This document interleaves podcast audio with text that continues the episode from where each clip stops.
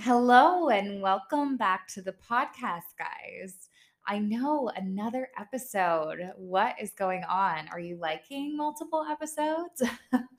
Let me know. I'm trying a bunch of different types of audio content and actually really enjoying it. So, who knows? Who knows? But I had an idea today because I got so much great feedback uh, when I did the clinic and I felt like a lot of the concepts everyone really deals with with young and green horses. And I was flatting one of them today, thinking about how helpful it might be if I walked you through my ride and the different things I was doing or dealing with and the tips and advice that came up through it. So I hooked up and recorded this.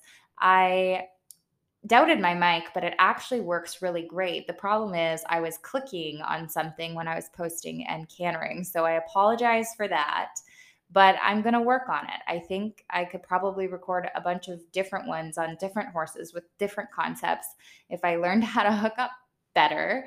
Um, but if you guys like this, it would mean the world to me if you could rate the podcast. I know on Spotify and I think on Apple Podcasts now, you can just click the five star rating or leave a review if you feel like you have something to say. And I also would encourage you to leave me an audio message. There's an option to do that on most of the, the podcast platforms. And I would absolutely love to hear your voice if you have any questions, equestrian or business related or anything, feedback. I would love to hear it. And if you have a friend that would benefit from an episode like this or any of the other ones, please share it with them. Thank you guys so much. And I will yeah, I'll let you get into this. Let me know.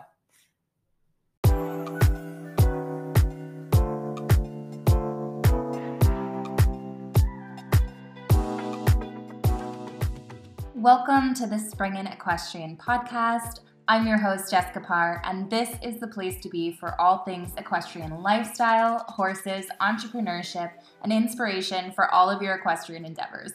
I'm here to get your insider's addition to what it's really like having a business or career in the equestrian industry and find out how people balance their passion and their businesses. I'm so excited to have you here with me, so come along for the ride.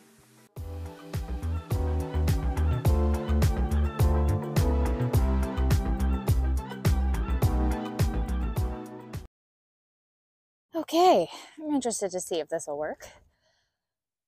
But I thought I'd take you guys along with me on my one of my flat rides today. We're also outside and it's windy, so we'll see. Um, and this horse particularly doesn't really love when I talk to you, so it's good practice for her. Um, but I just thought I'd use this opportunity to walk you through my little flat ride here and kind of articulate what I'm doing as I'm doing it because I know so many of you are interested in something like this now. It's hard without the visual of the horse, but maybe you could actually you know use your imagination and visualize and think of the things that your horse does when you're under saddle as well and perhaps it would be of help so if you're hearing this i've listened to it and the audio is manageable um, but i've just got on we're walking and I'm actually starting to go across the diagonal and this one's really kind of uh, inconsistent with her contact. She's pretty green, but we're learning how to stay straight and move off the leg and take the leg pressure without panicking. She's one of those types that actually is overly sensitive with the leg and um, has a little bit of a high asymmetrical uh, position when she goes, you know, from left to right. She kind of pokes her right shoulder both directions and really latches onto my right rein, particularly. Um, and a lot of young horses do have a favorite rein that they like to hold on to and balance on. So you always have to make sure that when, and I'm always doing this too, even at the walk right now, I have some contact. And I'm trying to make sure that I have an, an elastic contact on both sides of her mouth. And I think that's like one of the biggest mistakes I find with riders, whether I'm coaching or we're clinicking or anything like that is we use the reins independent of one another and we kind of you know you have to think about where that rein is pulling and the pressure that it's putting on your horse. So if you're not using both hands at the same time in conjunction with one another you're really just pressing putting pressure on the side of your horse's face. And of course what's going to happen is they're well they're not going to like that as much but also they're going to lean on the bridle lean on the side of the bit Um, and then the organization of your hand and leg isn't exactly going to work because you have leaky energy.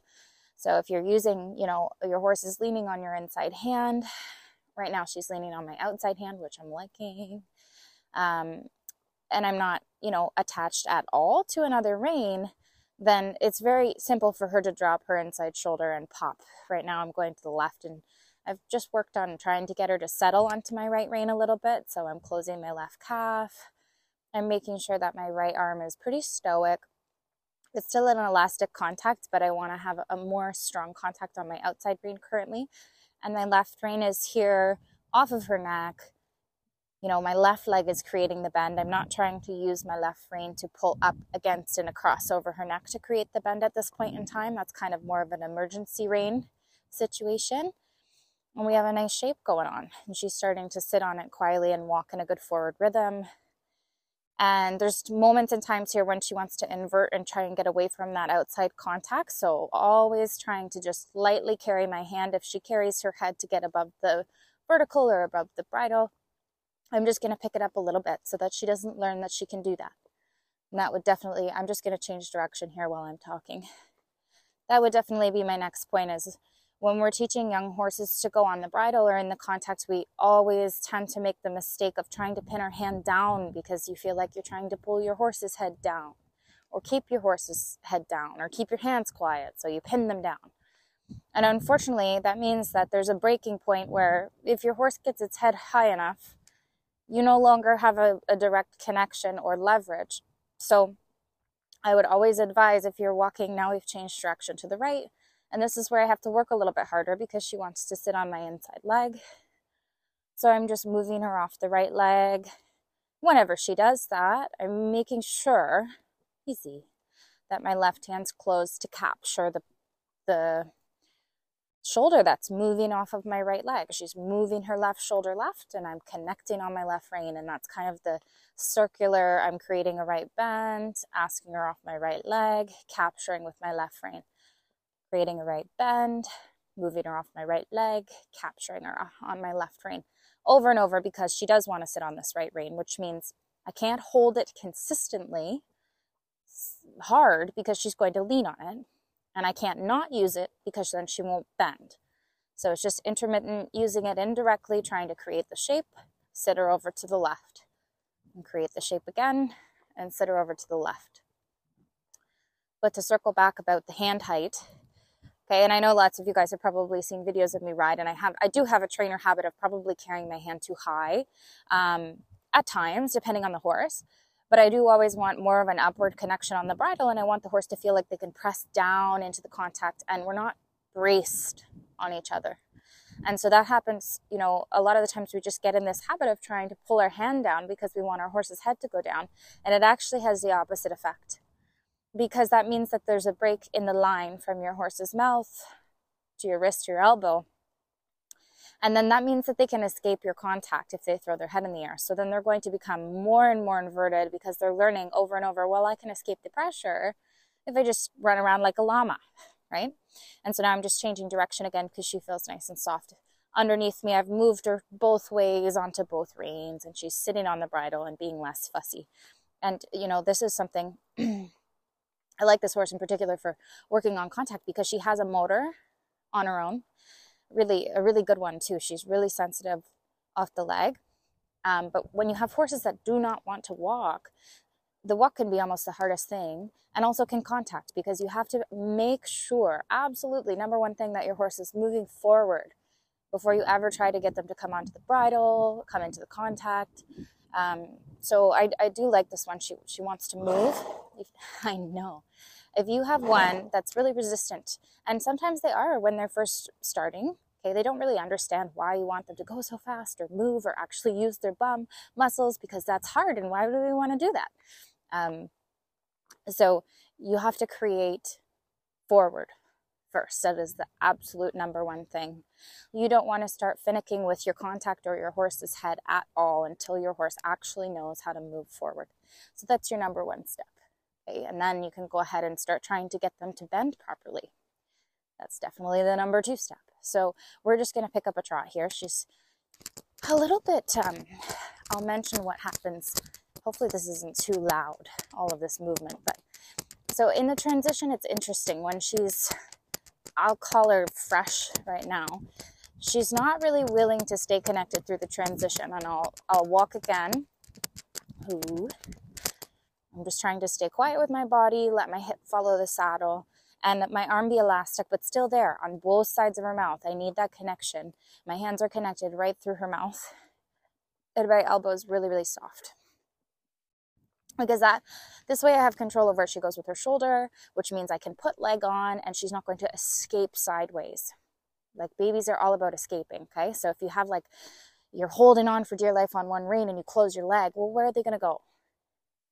They're going to go to the open space that you've created. Okay, and it's not about trapping or being hard with your hands, but I think people really underestimate the value of using your reins together. Um, sorry, so we're about to go back to trot, and she's a little finicky with her head right now. She doesn't want to stay in the field, so I'm going to slow the transition down, which means I'm just going to sit. I'm going to try to push her into the outside rein. Right now, that's my right rein. And then I'm going to continue in my trot and just try to make sure that every little piece of that transition is how I want it and I'm not going to be overly picky. I just want her to balance instead of trying to rush through my hand. That was better. Okay, and then at the trot here, she's actually got a really nice rhythm going on on her own, but she's uh, because again, she's just a little bit fresh. She's a little less accepting of my hand. And so how am I going to solve that? Well, I'm going to go forward first. I'm not going to work on my hand, right? That's really, really what you got to make sure that you're doing is if the horse is inconsistent in their contact, it's not about the contact. So I'm just going to open up the trot. I'm going to keep my hand quiet and closed. And she actually does this thing. And I'm sure you come along with it. If you've ridden something young or inexperienced or that doesn't know how to hold contact properly, is they'll test the boundaries of the parameters that you set with how long or short or whatever your reins go. So she kind of reaches to the end where I don't want to give anymore. And she tugs or she lifts. She's actually not lifting her head too, too much, but some of them will, they'll lift and they'll try to rush. Okay, so right now she's actually, she wants to be down, but she wants to get to the end of the rope essentially and start tugging for more. Um, because in that moment where she finds that space I'm creating, she has to engage and carry herself for a minute and she goes, ew. no, no, let me run onto my front end.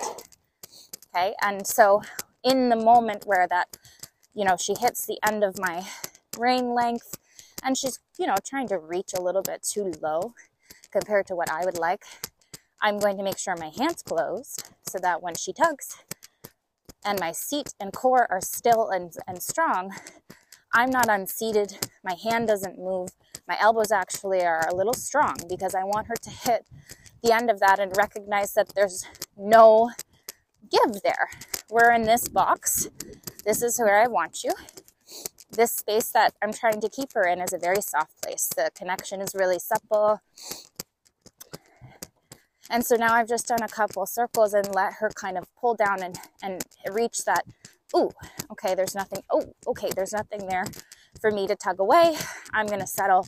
And now she's starting to kind of settle right into a lovely frame on my right rein because I'm still traveling left. And whenever she does try to suck behind my leg, because she'll hit that end of the the rein and she'll try to slow down because she's whacked it. Instead of connecting underneath herself and lifting her back, she goes, mm, I'm going to suck behind my rider well, then we just need leg right and forward. So she's starting to get more supple, feeling good this way. And I'm also kind of carrying my outside rein to make a shape with this circle that I'm working on and some of the other spaces I'm working in right now because she has a bit of a rogue right shoulder. And sometimes um, you know, you can use your outside leg. You can, I can kind of correct her with my right leg, but sometimes she actually is so sensitive off that right leg that I prefer to carry my outside rein and draw the outside of my circle using my contact because she's actually truly connected now. She's starting to lift through her back a bit more, being a lot less uh, inconsistent with her feel, like she's not trying to reach reach down further than I want her to anymore. So I'm going to come down to walk in a really good strong transition. Nice and straight underneath me. Oh, that's a good girl. Yeah. So another thing that we really lack attention to is is how straight our horses are in the transitions downwards, especially. I mean, we can all pay attention in our upward transitions. We're, we're setting up, we're getting ready to do something, but sometimes we shut down and stop riding when we're going down. And they're just as important for engagement, for balance, for straightness, making sure that your horse is prepared and using themselves properly. And I would, you know, I would um, say that I've seen so many horses, and, and we still, you know, I always come across these ones, even in training too, where you take the bridle and you try to do a downward transition and your horse goes, perfect, I can lean on you, thank you, carry me down. Right. And then they put, you know, whether their head's up or down, they're still leaning on their front end in the downward transition. So I always tell all of my clients to ride their transitions up instead of forward. And it is the same thing with the downward transitions you actually want to ride those in an upward instead of a downward fashion. You got to think what it would feel like if your horse lifted in their shoulder and sat with their hind end and took your contact and tucked their hocks underneath themselves. And we have to pay attention to those transitions the most because we just have, and horses do too, have the habit of shutting down. Um, and I'm just going to pick up a trot to the right here. She's she's being a little fussy. She wants to lean on my right rein, and I'm just correcting on a, in a very repetitive basis. You know, we have horses that horses like to lean. They're just like people. They have one side they prefer. They have a different balance they prefer. They have habits in their bodies that they feel more comfortable in. So for her, particularly, she really likes to sit on this right side here. So the first thing I'm going to do in my trot is make sure she's actually moving forward off the leg properly. Yeah? Good girl. So we've we've established we spent a lot of time trying to create a very systematic tempo that doesn't really change. And so she's she's been good with this. And now it's just a matter of getting her to accept a little bit more left contact than right. And it is truly all about the weight in my hands because I'm connected on both my reins. I'm creating a right shape with her body using my right leg um, and I'm trying to shift that little bit of weight, the little extra weight in my right hand that I have right now, over to that left one. Using my left leg, sorry, my right leg, we're pooping, good girl. Um, and just making sure that, you know, if you're ever, if you've got a horse leaning, like for instance, right now, I'm trotting on a right circle. She wants to sit on my right hand a little bit if I don't have this left rein in contact and I just keep asking her off of my right leg, there's no way to her for her to come off my inside hand. So you're actually just being kind of redundant for your horse if if you're prying on whatever hand that they're leaning on and you're trying to move them off it with leg but you're not connecting the opposite hand in contact and you know, the hand has to be a little bit of an invitation to capture and move her shoulder out. Look at the space over here. Look at where I want your shoulder to go. And look at look at where you could move instead of right here on this side where I don't want you. Yeah. good girl. And so same thing, I'm going to just do a really good downward transition where she's not going to fall on that inside right that I'm feeling right now. So I'm going to ride the transition slowly, slow the trot, sit, leg. Good. Oh, super. You're just a good girl. Yeah. A little spicy today, but it doesn't matter because at the end of the day, if your horse is hot or if they're quiet, the answer is still forward, still leg. They have to have momentum. Don't start finicking with your horse's face if they're not moving off your leg properly. And really, at the end of the day, if you have a horse that's super good off the leg, they're just going to sit in your hand properly. You know, we don't, it's not hand first. It's got to be leg first, especially when you're training. So, and you know, it can be very difficult. I have this horse under me now. She's an absolute tank. I think she's probably like 16, 1700 pounds, maybe more. she's a big girl and she's heavy. Like she's got a heavy mouth, she's got a big neck, a big head, and a big body, and she doesn't really naturally carry herself all that great. But, you know, making sure that I'm setting her up to learn how to carry herself has made her so much more light to ride and now she moves like a completely different animal and you can do that with anything you just have to be very mindful of the habits that you're you're training and the things that you're doing as a rider that might affect the way that they're learning right? So um, we'll keep it simple here and we'll just do a little bit of canter. And i want to talk about the canter transition because this is something that comes up all the time for every single person I see training, for the off the tracks, for the baby warm bloods, for all of the things, horses that used to be cart horses, like, you know, it, it seems to happen with everybody is we always, you know, we're taught on these school horses usually when we start riding. And what do we do to canter? We kick and we kick and we kick and we kick and we go and we go and our horse finally canters, right? And that gets kind of ingrained in our process until we learn later on how to be more technical and how the horse actually works as far as the biomechanics of the horse go. But, um, you know, many riders, even even now that I work with, we still struggle to maintain, first of all, our position through the canter transition when we put leg on. What happens to many of us? we collapse, we throw our hand forward and we kick, kick, kick, kick, kick and get the horse into canter, especially if it's a green one and it doesn't know what it's doing. We just go, we go, go, go. And the canter transition is messy and forward. And I mentioned it before, but it is so imperative that we teach our horses to lift into the canter, not to run into the canter, because guess what happens? When you start learning how to jump, right? There's a big difference between learning how to lift and learning how to run and that comes down you know to the fences it changes their form and their bascule and the way that they approach the fences so the canter is so important for when you're teaching your young horse to jump later on and so you think it might be you know if it's the first couple times the thing is cantered okay no problem if you got to get a little momentum going and hustle into it fine but then after that we need to be able to maintain our position maintain our leg pressure without collapsing at our hip. And also, importantly, keep enough contact to support the amount of leg that you're putting on so that your horse has no place to go but up. You know, that's what your hand and leg is it's a steering machine. It's a space machine for me. So if I create space somewhere, I'm trying to create space for the horse to go. And, and that means that I want them to go there. If I want them to go to canter, I've got pressure in front, pressure behind, and they're going up into canter.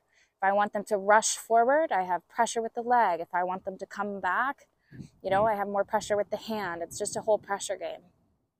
And really, one doesn't work all that well without the other. But when you do your canter transition, so now I'll just try to work into this because she's been walking well for a while.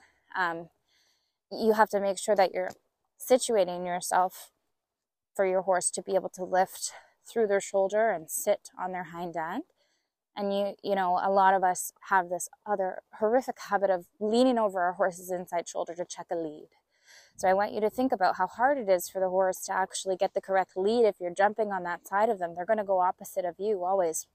So i'm going to sit behind. I'm going to the right rein right now. I want to feel like my left seat bone is feeling her left hind right now. Okay i've got it. I'm going to make sure that my right leg's closed just behind the girth. Okay, and whether you've taught your horse off the inside or outside leg, it's a little bit um, nuanced. You know, there's a bunch of different ways that we can train horses, but this is just this particular horse. I'm going to sit on the left hind, balance myself, make sure that I have my contact, that she's shaped and not leaning, and then I'm going to apply my leg pressure. Lovely. We have worked on this. Okay, but the one thing that she's doing in this moment, so I'm going to continue sitting because she's battling my hand.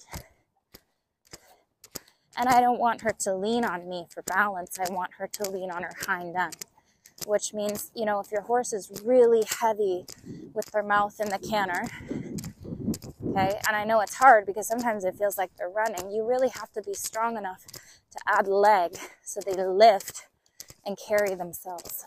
So it's the same thing with her. You know, it takes some time but I'm pushed her into my outside rein so that she's connected on that one. She feels a little less heavy on my right rein. And it's a constant, you know, horses are in motion all the time when you're riding. So I think the mistake is thinking that you're going to set yourself a certain way and not have to make adjustments. Like we have to be fluid, right? So I'm just kind of constantly correcting. No, we're not leaning right. I want you to connect to my left rein. And she's got like a lovely frame going on. I just feel like it could be a lot lighter. So I'm going to work on that with my leg. Leg, leg. Good girl. Throw her on a circle to practice so she has to kind of really sit on my outside aid and lift. And then I'll have her come down to walk nice and straight. Good girl. Super.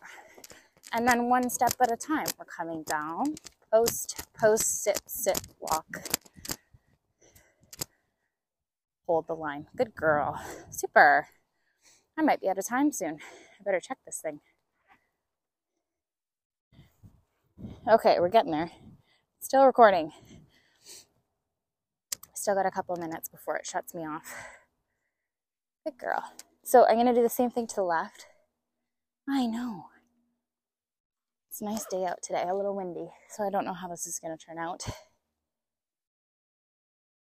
But yeah, and also making sure too, I think another great little tip is if you have one of those horses that has a little meltdown every time you walk because they're anticipating then you have to stop dropping your reins in between exercises. Like if I just go to walk right now and I drop my reins entirely, and then I go to pick them up because I want a canter, my horse is automatically going to be all tense and excited because she knows that that means that we're doing something. So if you're working, you're working. If you're relaxing, you're relaxing. You got to make it really clear and use that type of contrast when you're training. Okay, if you have a horse that's already kind of been there, done that, and they don't really care, that's fine. But it's super easy to accidentally teach them to ready themselves when we pick up our reins if in between sets of trot and canter and just work in general, we're dropping them and then picking them back up. Okay. So I'm never letting go of that connection and I'm always trying to have a really active walk until I'm truly done. And then when your horse is more educated, you can practice, you know, playing with that a little bit and making sure that you're not teaching them any bad habits by dropping or picking up the reins at the walk, but you can get a little bit more technical with it and get them to be less reactive about it later on in life. But we don't want to walk, drop the reins, gather them back up, and have a very anxious horse because they're ready for you to do something. So, anyways, let's pick up this left canter in the same vein. I'm going to just drop my seat bone down to the right hind a little bit make sure she's balanced underneath herself. She really likes to escape me uh, right this way. So I have to be a little bit harder on my outside aids. So we're turning left at this point in time. We're going to stay on a left canter. Um, and so your right rein and your right leg are kind of acting as a wall. And your inside leg and your inside hand are kind of your softer aids for the bend. And so we'll just ask for the canter here. Good girl. It took her a minute to figure it out. And I think that's why, you know, making sure that you can hold your position when you're putting leg pressure on, that you don't fold forward because you're squeezing so hard, or you don't tip to look for that lead on the inside shoulder is so important because sometimes when you have a horse like this that doesn't know exactly what it's doing, it needs you to stay and ask the same exact question for a long period of time until they give you the correct answer. Because what happens is if you're not strong enough to do that and you change, you take the leg off, you put it back on, you lean, you collapse, that's a whole new question. So maybe they were just about to pick up the correct lead for you and you drop the contact or you take your leg off and you fall in with your shoulder, whatever it is. Oh, okay, wait, what? I'm I think this is a different question. And then you know how those you almost have it and it feels like all of a sudden your horse escapes just to the outside of you or something like that. That's definitely a, an us, a rider error for us, right? Good girl, Tarot. Ooh, good girl. So we have to be very mindful of how we act in the transitions. If we're having trouble with our horse's transitions, are we being consistent in the way that we're using our contact and our leg? Good girl. I'm just, I wanted to throw a little trot transition in there and see how she'd be. She's being good. Good girl. And a downward transition, nice and slow, nice and straight. Perfect. I just don't know how it sounds when I'm like posting around or cantering around, so hopefully it's not, hopefully it's not too uh, windy. Feels windy to me. But I think that this audio is going to cut me off. I'm going to do a little bit more work with her. I'm going to now throw in some transitions, some direction changes. I think I might pop a little X with her here, but hopefully that was helpful for you guys if you like this type of thing. I'm sure it would be a lot more interesting to follow with a video, but I also think, you know, if you can visualize these things and articulate the concepts in your mind, you're going to become a better rider. I have to do that all the time. Um, sometimes I don't have enough context to make decisions and I have to really think about the feel. And not watching and actually thinking and visualizing has really helped me with the feel. And feel is a very hard thing to teach. So, anyways, let me know if you liked it. Send me a message, share it, because um, I will do some more of these on different horses and kind of maybe there'll be something that resonates with you and your horse. You guys have a good one. Okay, that is everything for this episode today. Let me know if you guys liked it. There's also a um, option where you can send me an audio message on here. I would love to hear your voices. If you have any questions, any comments, I would love if I could share them on an episode. So don't be afraid to submit um, a voice note, and I will see you guys next week or who knows when.